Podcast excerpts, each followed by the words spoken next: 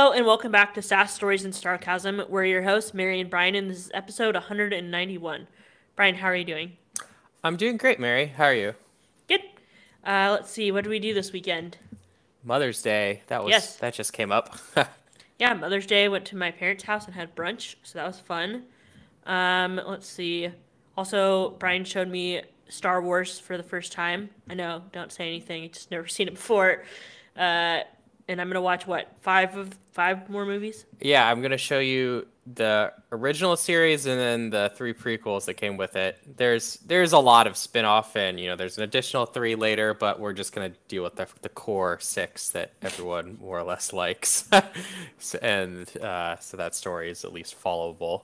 And then there's like a mini series that's coming out in, on uh, Disney Plus in late May that should be basically in between two of the movies. So it's supposed to connect what happened in between some time period. Um, so I that think after. I finish all the Star Wars movies, I've seen all the Harry Potter movies once, and then I'll have seen all of the, uh, you know, Star Wars movies. I think I'm good. Like I You- think you'll I'm, be very up to date on culture. Yeah, you'll you'll you'll be pretty up to date on culture. I might have to uh, you know eventually show you Lord of the Rings, but we can work on that in 2023 or whatever. we'll work on that later. Uh, but yeah, I I will be very impressed. You know, you showed me Twilight, so I got a little culture in me. So I, The I'm, I'm returning the favor, quite frankly. Yeah. It's the same thing, same level of uh, fandom, yeah, I mean there there's some Twilight fans out there. definitely. yes. Let's see. Do you want to go talk about our first topic? Uh, yeah. So I'm going to talk about the Seattle Sounders. We, I honestly had no idea, but I randomly came across this article that said the Sounders had basically accomplished something, uh, so, something that had not been done since 2008, and that was win uh, a Champions Cup. Uh, this is like uh, It's historic. Yeah, it's histo- historic, and basically what it is is it's all the clubs, some of the, or not all, but some of the cl- top clubs in North America and uh, South America, or not South America, but Latin America, like uh, Mexico and like some of the um, like islands, uh, basically participate in like this little mini season slash tournament, and just for like bragging rights, right? And usually North, North American teams, the MLS, you know, we're not really known for soccer. Yeah. We're known for you know basketball, uh, you know, I don't- Football. football, you know, everything basically besides soccer. and uh, well, Seattle, we actually won. Um, we ended up playing against the Pumas, uh, and it's how soccer works is at least in like a tournament setting is you play one game away and one game home. So just so you know, each team gets an ch- even chance of you know having their home fan uh, fans cheer them on. And basically uh, we in our away game we had the the score two to two. So coming into this home game uh, it basically would have been whoever scored more points. And we scored three to zero. So we definitely won on aggregate totaling it all up five to two overall. And you know this is like i said this is a monumentous occasion um, wh- Actually, I want to interject, but um, some fans cheering after each of the three Sounders goals during the match registered at a nearby seismograph station. Uh, the Pacific Northwest Seismic Network uh, monitors earthquakes and volcanoes in Washington and Oregon, and they said that the cheering was five times the normal background level of shaking from everyday activity like traffic. Wow you know seattle So- fans are n- noisy for a loud Yeah, so the these rave quakes were so loud they were comparable to the Seahawks fans' beast quake um, from the 2010 NFC wildcard playoff game, also in Lumen Field. So Yeah, a- a- and what I also uh, discovered when, when you know figuring reading this article was we actually had a record crowd of sixty eight thousand seven hundred and sixty one people turned out for this this match, and uh, so you know that would definitely contribute to the noise. And it's nice to see. I mean, we've always Seattle Sounders have always been pretty good, but it's nice to see a North American team like succeeding in uh, you know a pseudo international setting. So good for them, and uh, I believe this will actually let them uh, go on to play against even more of the top teams, uh, you know, out there. And, and, you know, since Seattle basically represented the North American region, we won that cup. We're going to go on to play against top clubs from around the world, including the winner of the Real Madrid Liverpool matchup, which is yet to happen, in, in Bayern Munich and uh, Chelsea. So these are these are international like super clubs. uh, we'll see how a little Seattle fares, but we're in there. We're gonna play against some top teams now, just because we won uh, this North this uh, North American little tournament. So that's yeah. pretty cool. That's it's really neat. And uh, um, honestly, the Sounders have not been around super super long. Um, they actually began as an MLS expansion team in 2009, so they're a fairly new team and have had great success. Oh yeah, I think they they won years. at least one in the last 10 years, and especially mm-hmm. since they only started in 2009. Mm-hmm. You know, that's that's pretty good turnaround. That's becoming on the you know a top team pretty quickly. Yeah, even though like every other sports team around here, even the Mariners probably get more fans you know, hype. no, I mean maybe not in this year. In this, just more people seem seem to be interested in football and baseball. Oh yeah, of the majority of the population. Oh right. In in America, not just Seattle, mm-hmm. like we said. Yes, agreed, agreed. But yep. who knows? Maybe if we keep on winning, we'll we'll inspire the youth, and they'll be the next generation of fans. yep. Yep.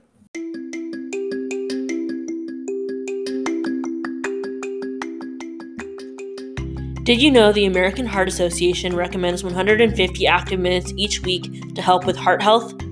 What if you could earn rewards just for being healthy? That's where Paceline comes in. Paceline is a free app that gives you rewards for exercising 150 minutes per week. Keep up a weekly streak and get even more rewards. Every week of your streak, the rewards vary. You can choose from gift cards from Amazon, Starbucks, Target, and more to discounts for products or services and even donations to charitable organizations. Join me on Paceline. To get started, download the free Paceline app, connect it to your activity tracker, and use our referral code SSSPOD to start earning rewards just for being healthy.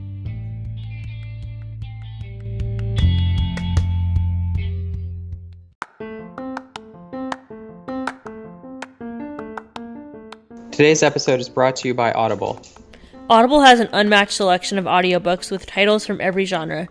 Audible titles play on nearly any device and allows you to listen to your favorite audiobooks anytime, anywhere. You can even switch between devices and it'll play from where you left off. Sass Stories and Sarcasm listeners can get a 30-day membership trial that includes one free audiobook of your choice. Just go to audibletrial.com slash SSS podcast to start your trial and choose your book today.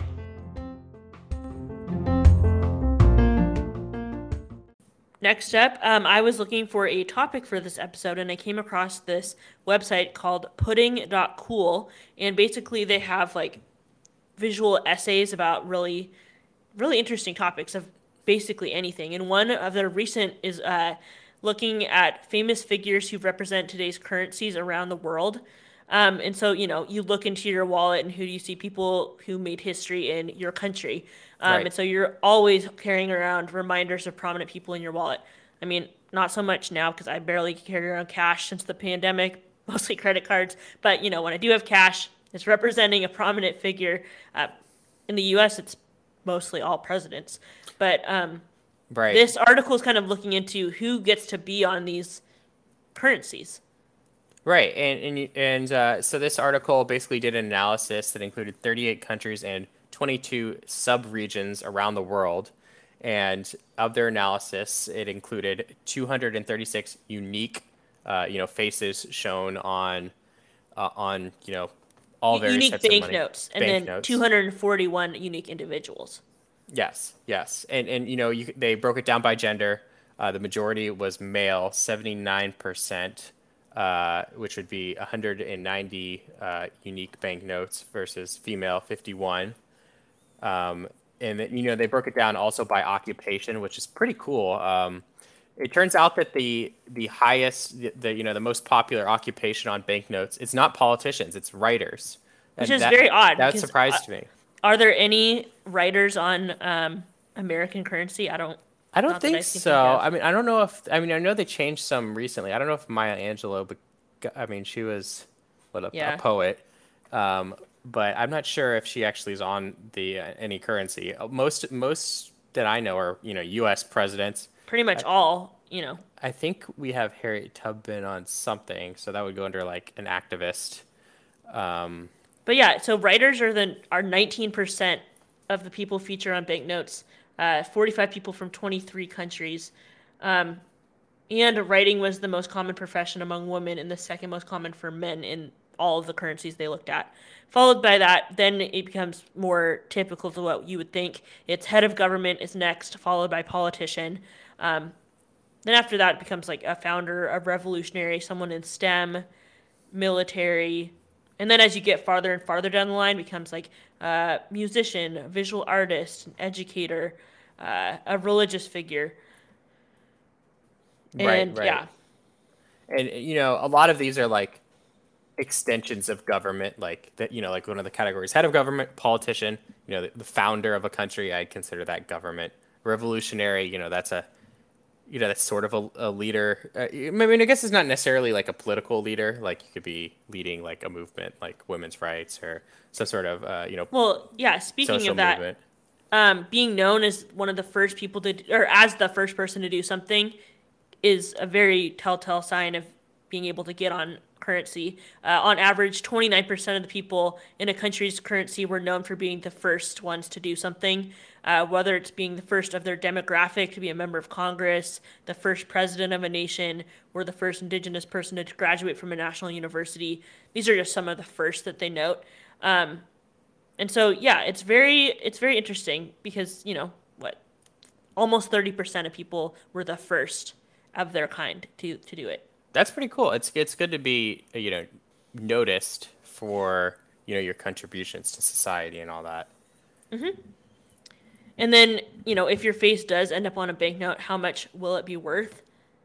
They weren't there was not really any significant relationship between profession and the bill value in the currency that they looked at okay that's interesting for male or female or for, you know, any of that. They looked at both. Yes, because you know, for America, you know, I think they're like pretty much all politicians, so you won't be able to distinguish, you know, Benjamin Franklin, uh, Yeah. who's on the hundred, or George Washington, who's on the one dollar bill. same, same more or less, uh, you know, background. I mean, George Washington was a president, but they were both in politics, of course. And you know, if you are going to be on a currency, you most likely this won't happen in your lifetime. Of all the currencies they looked at, only 10 people were alive to see themselves on a banknote and 96% of the banknotes were issued after the person on them had died. Oh, Uh, bummer. I yeah. just love to give out cash with my face on it. That's just unfortunately just the way it is. It'd be quite the flex to just be like, here you go. Yep, here's my face. I'm worth uh, twenty dollars. Yeah, I'm only worth a penny or whatever. exactly. Uh, yeah. Um, let's see. What else did you want to note here, Brian?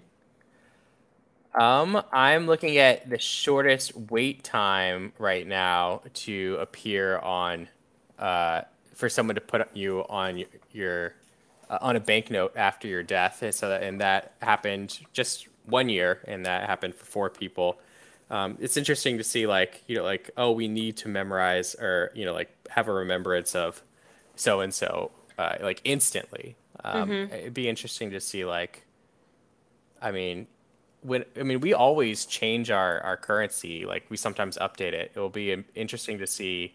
Not prob- always, occasionally. Well, I think I think uh, Harriet Tubman. I'm not sure if she actually is on the twenty, but she's supposed to be on some U.S. currency yeah. at some point. But you know, she's unfortunately, or I mean, it's it's been a while since she existed. But okay, eighty-one percent of the people died more than hundred years before their faces appeared on the currency. yes, currency. so it takes some time. It, it's a rare thing that it's it's just an instant you're on the currency. yeah. Um, among the ten people who were still alive to see themselves uh, on currency, only Queen Elizabeth is still alive today. Yep, that would make sense. And she's also, I think she was also one of the few female monarchs that were represented uh, in currency. In some countries, also have uh, specific laws um, with stipulations about who can be featured on bills. Um, the U.S. Treasury makes it clear that only deceased people are legally allowed to be on currency. Ah, so there's a there's a rule in the United yeah, States. at and the least. same is true for the Bank of England and Canada, except both make an exception for the monarch.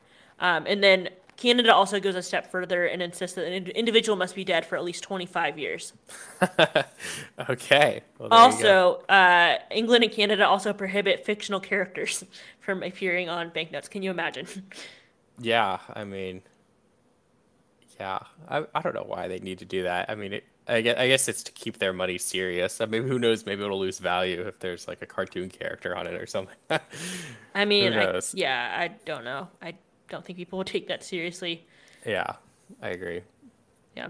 Just thought that was really interesting. Never really thought about that before. Yeah, it was nice to see the breakdown of you know like uh, not just in the United States but internationally how you know professions which professions were recognized in currency and you know the breakdown of gender. Of course, you, it's probably what you expected. It's majority male dominated, just because you know uh, men basically have been in control of society for so long, more or less. Uh, but you know you are seeing a lot more female representation recently. So Um, I just looked it up online, and Harriet Tubman twenty dollar bill is still on track to debut to the public, but not until twenty thirty. 2030. Oh wow, we gotta have- wait. Still have some time. Yeah, they got they got eight years of prepping. Yeah, I mean, it. I understand, and probably it will take like ten or twenty more years before all You of the it's circulated. yeah everywhere. before it's you know all the older you know twenty dollar bills are not floating around. Yes, I Yeah. agree. Did you collect quarters as a kid, like I state quarters? I did. I did. I, I, too. I actually had like uh, I, I I had two different ways to collect quarters. I had a little booklet that basically had like a little circle that you could put the quarter in, Mm-hmm. Yeah, and it would just be that. I also had a map of the United States. It was like a big. You unfolded it, right? And So you had to you had to collect two of each state quarter. I th- yeah, I think so. I think so. And I just remember specifically, like I was getting pretty far along. I had like thirty quarters, so you know, I was I was pretty rich. and then one one day, I heard the ice cream truck come by. What? really? I'm not even lying. I actually like took some quarters out. And I bought myself some ice cream. I just Wow. needed it. You know, the ice cream jingle, and you're like, I gotta go, go find some money fast. I did, but but it was very tactical. Like I didn't get rid of the quarters that like were I were very rare. Like So you really you, in your in your split second decision of like I need ice cream, you're like which quarters can I most easily replace? exactly, exactly. Wow, Like I lived in North Carolina, so I definitely got rid of the North Carolina quarter because those were floating around all over the Yeah, place. that is odd though. Why did the because like Washington ones where I was living in, you know, Washington, and those were the most prominent here too. I wonder why. Well, I don't know if they disseminate it just from like one source. Like maybe there's a Washington Treasury. Maybe, but Yeah. it just seemed. I mean, it seems like yeah, whatever state you lived in, that was the easiest. And there were certain states that were very difficult to find. Oh yes. Uh, yeah. Yeah, I remember a lot of people like in my elementary school or whatever. You had like when you were the celebrity of the week, VIP special person of the week in your class. Like a ton of people brought like their quarter collection for their show and tell. Uh, I mean, we were right in the perfect age for that type of collection because the um, 50 state quarter program uh, ran from 1999 when we were in kindergarten until 2008 when we were in eighth grade. So, and then I think they started doing uh, the national parks after that, if I remember right. Right, right. They, they they started branching out and doing different different uh you know images on the quarter. Um, I also just looked up if uh, your state quarter collection is actually worth anything, um, and because state quarters are still circulating and can be collected right out of your out of your pocket change, uh, most are only worth twenty five cents. Ah, bummer. So, I don't know if I ever actually finished my state quarter collection. I know so, specifically I did not finish. So yeah, but yeah, so it's not like I just have like a yeah, what, what would that be? 50 50 uh divided by 4. That'd be how much money you'd have basically. Yep. Um, and then you know this person that we're going to about to talk about has a lot more dedication than we did in our state quarter collecting. Um, this hundred-year-old man actually recently broke the Guinness World Record for working at the same company for 84 years. Again, yeah, he's he's hundred years old, um, and he lives in Brazil. Walter Orthmann of Brazil. Uh, he worked at the same company uh, because of his proficiency in German. He was hired as a shipping assistant for the text uh, textile company, um, and he's been working there since 1938. Uh, uh, yeah. Um, w- there, he noted uh, when he was 15, he wanted to get a job to help his family with his financial problems.